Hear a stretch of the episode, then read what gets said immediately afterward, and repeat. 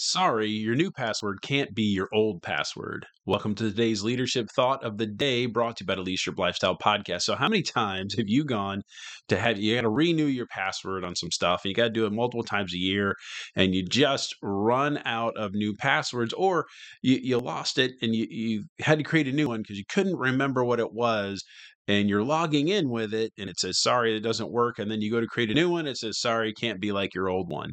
And how is that with your creative mindset? What kind of uh, example of a rut are you in that that we can't get creative we can't think of new things and I, and I know it, doesn't apply to everything but it just kind of made me think about how can we be creatively different if we keep trying the same thought patterns over and over and over. So your new password can't be like your old password. In today's leadership thought of the day, brought to you by the Leadership Lifestyle Podcast, grow yourself just a little bit more.